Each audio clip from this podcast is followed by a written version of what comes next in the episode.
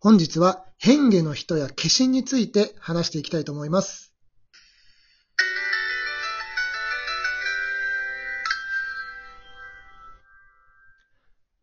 皆さんこんばんは。ミッドナイトテンプルラジオのお時間です。お相手は埼玉県上源寺副住職の兄弟2人、私善教と善城です。よろしくお願いいたします。はい、よろしくお願いします。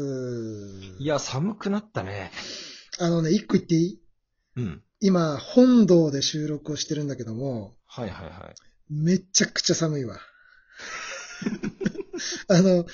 七面山を思い出すわ。めちゃくちゃ寒い。はいはいうちの本堂は、割と多分寒い方だよね。めちゃくちゃ寒いわ、これ。口が回んなかった。オープニング、一回やり直したもんね。ちょっと、ね、口が回らなすぎてね。寒すぎて。うん。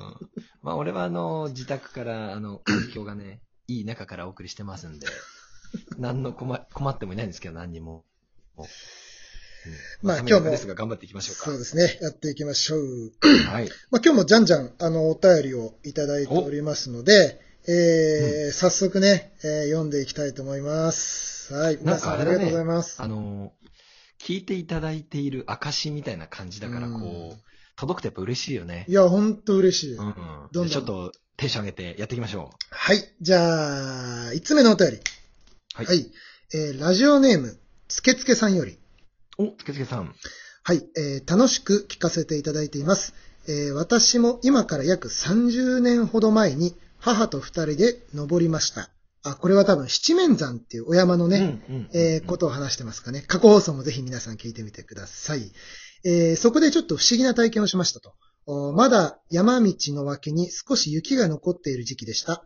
一泊二日で一晩、慶心院にお世話になり、下山する際に一緒に宿泊していた当時私より年上のお兄さんから母に雪が残っていて危ないから良ければと言ってわらじを貸してくれましたと。下山したら一番下のお茶屋さんに返しておいてくださいと言われ、その方は先に下山されました。私たちもゆっくりでしたが、無事下山し茶屋へわらじを返しに行くと、ことづかってないし、今日は若い男性なんて見かけていないよとのこと。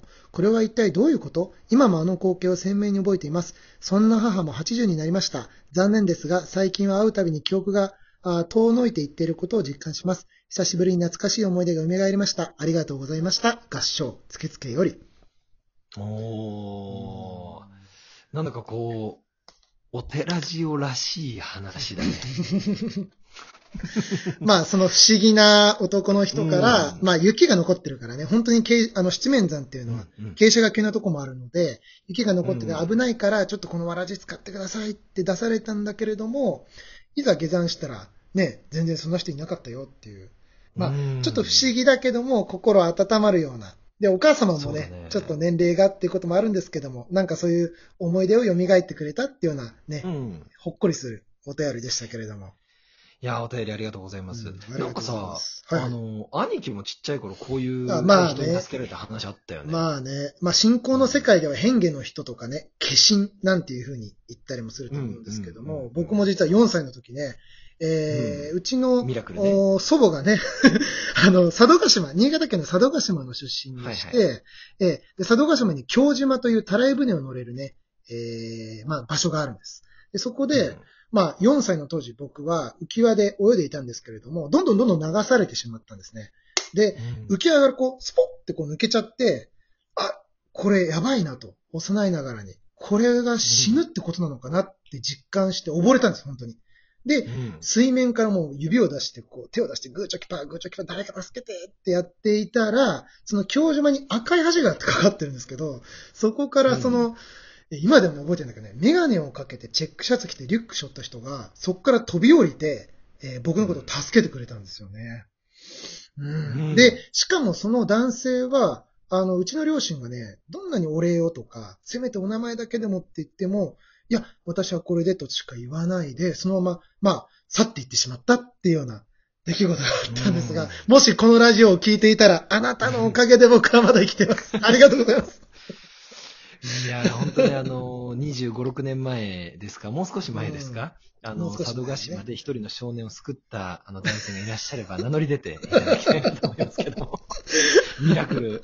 まあ、変化の人というかね。まあお名前もね、ちょっと途中で気になったのがそのグーチョキパーグーチョキパーっていうのは何だったなんだろう、こう、その幼いながらにできる、その意思表示というか、そう。グーチョキパーグーチョキパーっていうね。そうそう、SOS みたいなね。サインです。そうそうそう、SOS 的な。初めて聞いたな癖がすごいな、助けてサインの。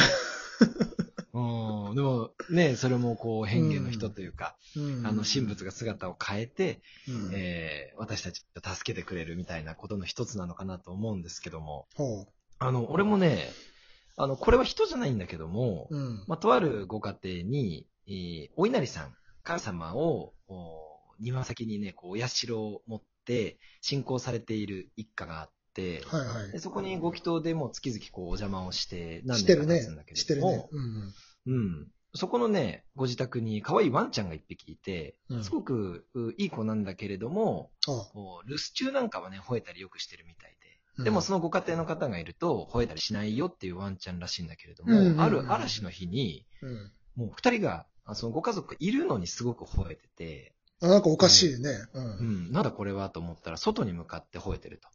それをね、よーく見てみると、お稲荷さんの社の方に向かってすごい吠えてると。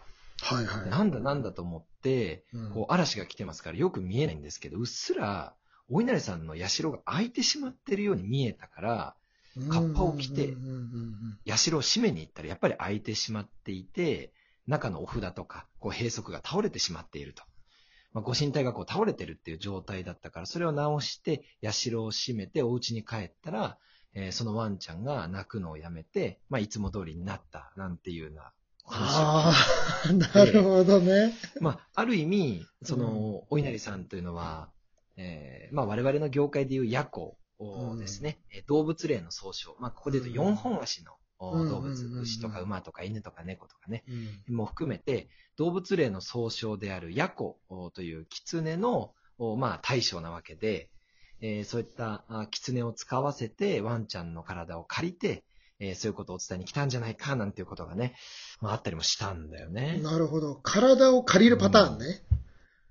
体を借りるパターンがあるわけだ。で、この体を借りるパターンって、ね、意外とあって、例えば我々の世界なんかだと、じゃあなんだろうな、火事の現場に飛び込んで一般男性が何人救出みたいな、こうすごい出来事ってあるじゃん。あ、バカ力的な、そう、火事場のバカ力。火事場のね、バカ力的な。はいはい。でも、ああいう人ってさ、たまにさ、必死だったんで覚えてないです、みたいなこと言うじゃん。まあ、本当に必死なんだろうね。あれも、昔の人たちは、その一瞬、神仏がその人の体をちょっと借りるねって言って借りて、その人の体で人間たちを助けてとか、生き物たちを助けたから、その間の記憶が本人にないっていう捉え方をしたりしたんだよ。ああ、なるほど、なるほど、なるほど。これちょっと面白いよね。面白いね。だから、つけつけさんの、まあ、話で言うと、ね、まあ、ちょっとしたね、ちょっと借りるよって言って、もしかしたら、ね、転ばないように気をつけてねっていうお気持ちになるかもしれないし。